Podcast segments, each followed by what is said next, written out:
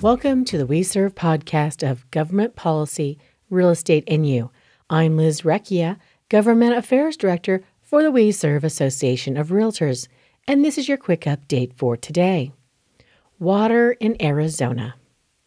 In 2019, the Arizona State Legislature passed, the governor signed, and the United States Department of Interior approved the DCP, the Drought Contingency Plan. CAP and the Arizona Department of Water Resources authored a short video discussing the DCP. One of the provisions was a plan by the lower basin states and Mexico to share in water cutbacks if needed between 2020 and 2026. Now it seems Arizona water cutbacks will begin in January 2022. You can access the Arizona drought map and search specific cities, counties, and zip codes for drought conditions on drought.gov. There are a variety of maps you and your clients can access long term drought, short term drought, agriculture commodities overlaid on drought areas, and water supply by stream flow and predicted 30 day precipitation. You will also find maps for NOAA's, the National Oceanic and Atmospheric Administration's Climate Prediction Center monthly and seasonal drought outlook by county and historical conditions going back to 2000 in the Historical Water Watcher and going back to 1846 at the Global Historical Climatology Network site. In September 2020, the Colorado River Annual Operating Plan for 2021 was presented by the Bureau of Reclamation. The plan shows the various lakes in the upper and lower basin systems, the amount of water in each lake as of September 2020, and the system's storage capacity and amounts. On May 6, 2021, the Arizona Department of Water Resources published the April 29th Joint Colorado River Shortage Preparedness Briefing. The briefing outlined the water shortage issues along with what declaring a Tier 1 shortage will mean for Arizona. CAP and ADWR, the Arizona Department of Water Resources, authored a Colorado River shortage fact sheet you can read for more information, but here are the highlights. Arizona will have a substantial cut to its Colorado River water allocation, with the bulk of those cuts falling on central Arizona agriculture water users. For Pinal County agriculture, this will mean their water will be reduced by almost 65% and will need to come from other sources, while some agricultural land will become fallow. There is no anticipated water supply issues for cities or tribal communities.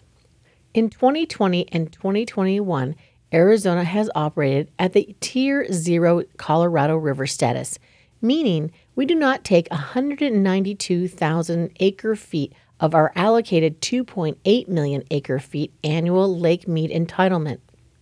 If the current anticipated Tier 1 cut occurs in 2022, Arizona will further reduce its water use from the river to 512,000 acre feet.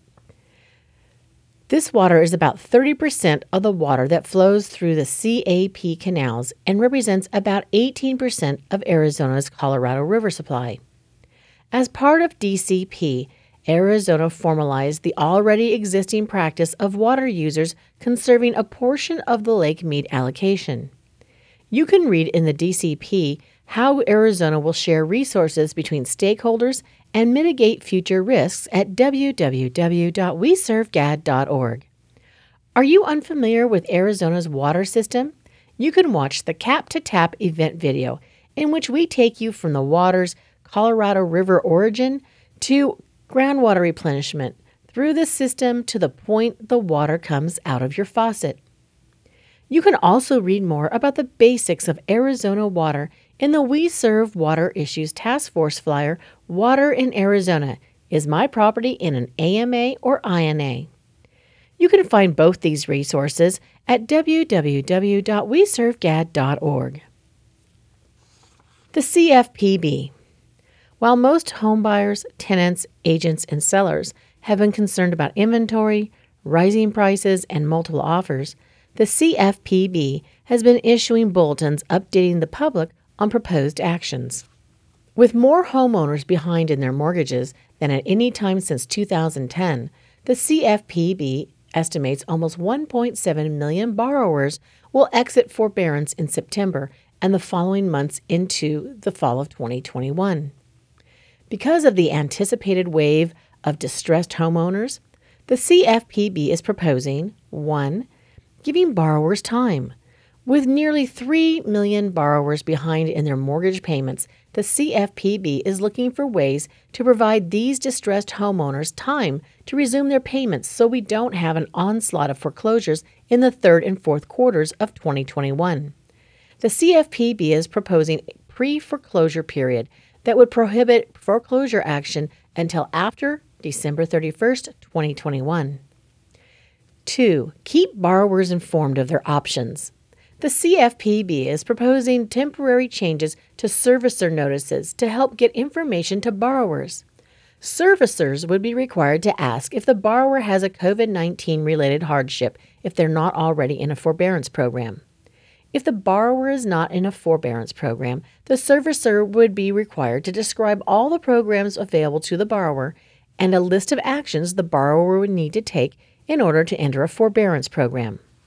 If the borrower is already in forbearance, the servicer would be required to tell the borrower the date the forbearance program ends and provide a list of loss mitigation options. In addition, even with an incomplete application, a servicer could offer a borrower a loan modification that extended the term of the existing loan no more than 40 years. If the loan mod allows deferral of some amounts until an event such as refinance or sale occurs, then late fees, accrual of interest, and other fees would be forbidden. The Fair Debt Collection and Renters. On April 19th, the CFPB issued a statement regarding a landlord's debt collector, including attorneys, obligations to renters under the CDC eviction moratorium. The new rule states that as of May 3, 2021, a debt collector must provide a tenant disclosure document stating the temporary eviction laws and rules of your state, local area, city, and the CDC, including notifications of the CDC Tenant Declaration Form and the COVID 19 criteria for qualification. Here are the criteria to qualify for CDC protection. At least one of these must be true in order to qualify. You must have received a stimulus check in 2020 or 2021. You are not required to report income to the IRS in 2020. You earned less than $99,000 as an individual or less than $198,000 as a joint tax filer. And you have to have one of these hardships. Household income has gone down substantially. You have been laid off work your work hours or wages were cut, you have extraordinary out of pocket medical expenses. Extraordinary is defined as 7.4% or more of your adjusted gross income. In order to take advantage of the CDC protections, a tenant must fill out, sign, and deliver the declaration to the landlord. There is no verification requirement. The debt collector is required to provide clear and conspicuous written notice. Phone calls, text messages, emails, and other electronic notices are not sufficient. In addition, the CFPB has provided sample language you can find on their website. The interim rule was rushed forward without the usual 30 day public comment period because CFPB declared it was too important to delay its issuance. The Fair Debt Collection Practices Act, FDCPA, prohibits certain unfair and deceptive debt collection practices. This rule amends that act and extends the debt collector's obligations to advising the tenant of government programs they may or may not qualify for, even if the landlord or property manager previously advised the tenant of the CDC rule. As you read the order, you will see the CFPB bases this change on an assumption that tenants are unaware of the CDC order and if they are aware, don't know how to deliver a notice to their landlord. The statement assumes the tenant is unable to print, sign, and provide the notice to the landlord, while at the same time, it assumes a tenant knows how to give notice to the landlord when they're moving out. What is striking is the rule states the CDC, housing advocates, consumer advocates, and government have been inadequate at making sure the CDC order is publicly known. And so, because of that inadequacy, debt collectors and by extension landlords must act as consumer advocates. This all hinges on what the report terms informal outreach to consumer advocates and other stakeholders, as well as CFPB generated reports. Read the footnotes in the rule. In several cases, the footnotes contradict the report statement. In the rule overview section, the CFPB admits it has limited data to quantify the potential costs, benefits, and impacts of the rule on consumers, landlords, and residential property owners.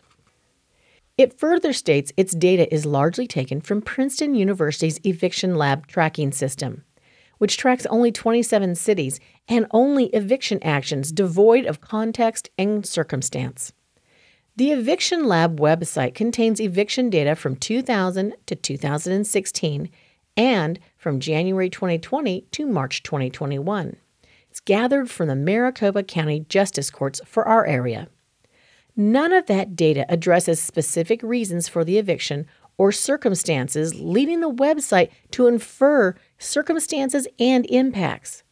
Because the data is limited and incomplete for the expressed purposes of the rule, the CFPB discussion is qualitative, not quantitative. The report is riddled with statements starting with the word may. For example, in the report, it stated that some consumers who are unaware of the CDC order may be removed from the property even though they would have been eligible for the order's protection had they taken certain steps. Some consumers may be unaware of the eviction protection available under the CDC order and therefore may move out following receipt of an eviction notice, but before a formal eviction action is filed or judgment issued. Some consumers may be falsely informed they are ineligible for the CDC order's protections. This statement is footnoted as being based on U.S. Census data that was a self reporting by renters. 12% of white renters reported being behind in their rent, while 20% of non white renters reported being behind. 19% of renters with pre tax income less than $35,000 a year reported being behind in rent versus renters with income between $35,000 and $75,000 a year. For the life of me, I can't figure out how the CFPB extrapolated the census data to mean unawareness and then expanded that to perceived possible actions that somehow got transposed into needed action. Furthermore, the CFPB assumes weekly eviction filings will remain constant at 5,000 per week based on filing action in the first 11 weeks of 2021 and that the share of evictions from those 27 cities will be the same percentage as from 2000 to 2016. So, what are the cities being tracked? Phoenix, Tucson, Houston, Boston, Dallas, Fort Worth, Austin, Gainesville, Greenville, Cincinnati, Cleveland, Memphis, Jacksonville, Milwaukee, New York, Philadelphia, Pittsburgh, St. Louis. They're all among the cities all cities that during the recession suffered a large number of distressed property owners and tenants. For the Phoenix area, our eviction filings are up in January and February of 2020, but far below historic eviction filing ratings, and they remain at historically low levels today, with white neighborhood evictions outpacing Latinx and other racial neighborhoods, with about 43% of all eviction filings. Part of the CFPB justification for the rule is the assumption they are buying time for renters to use the moratorium period to secure rental assistance funds, bring the rent current, and that in turn will reduce the number of evictions when the moratorium ends. That justification would indicate to me a monitoring of the Treasury Department's emergency rental assistance program funds in those cities. It would appear that when that fund's numbers get to a certain point, the CFPB will stop extending the moratorium. And I base that thought on the rule statement that prevention and delay of evictions based on the Treasury's Rental Assistance Program funding is the motivation for the order. The rule goes on to state that delaying evictions will benefit consumers by reducing their exposure to COVID 19, infection, disease, and death. Part of that is the automatic assumption that evicted persons cannot socially distance and may even have to lodge with friends and family, giving them COVID 19.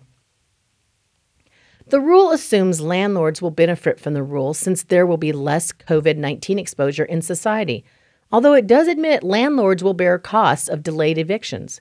It assumes a landlord who recovers rent from the Treasury Department program is only suffering delayed income and no other harm or burden, and that the circumstance is not as burdensome as eviction. The CFPB admits it has no data that would allow it to even hazard a guess as to the economic effects of the moratorium and the rules additional delays would have on landlords. While property owners and their property managers are not identified as debt collectors, each property owner and property manager will want to consult their own attorney for guidance. And this brings us to one of the most distressing aspects of this and other rules from various agencies and the legislature. Nowhere in this or other rules and pieces of legislation is there attention to property rights, free will, private contract rights, or even a healthy respect for individuals. The fact that individuals were renegotiating rental contracts as soon as government began shutting down whole industries is not considered. There's no recognition that most landlords and tenants are smart enough to deal with reality to the best of their ability, and that harm comes when government presupposes consequences and actions based on imagined motivations. For all of us, the question is are you okay with government discounting individual rights, liberties, free will, intelligence, causing harm to all concerned, while taking away the right of both parties to discuss and renegotiate the terms of their agreement? Are you okay with government taking away the tools you, property owners, and tenants use to come to agreements that can be honored? Are you okay with government essentially taking one person's property for the benefit of another leading to harm to both parties? All based on no data, supposition, and based on construction of what if statements. Which is why the CDC moratorium keeps being vacated and has even been found unconstitutional by federal judges in various courts. The eviction moratorium clearly exceeds the agency's authority. There are many issues with the way our established principles have been ignored or, in some cases, violated by laws, rules, and other government actions over the past 14 months. I suggest we all sit back and reflect on how we resurrect those basic principles that have served us well for over 250 years. After all, our industry is based on the right to private contract and the right to private property. We always do better when we go back to those principles, and so do our progeny. I'm Liz Recchia. Thanks for joining me today and watch www.weservgad.org for upcoming WeSERV GAD events. WeSERV GAD, advocating for private property rights, the right to private contract, and your business.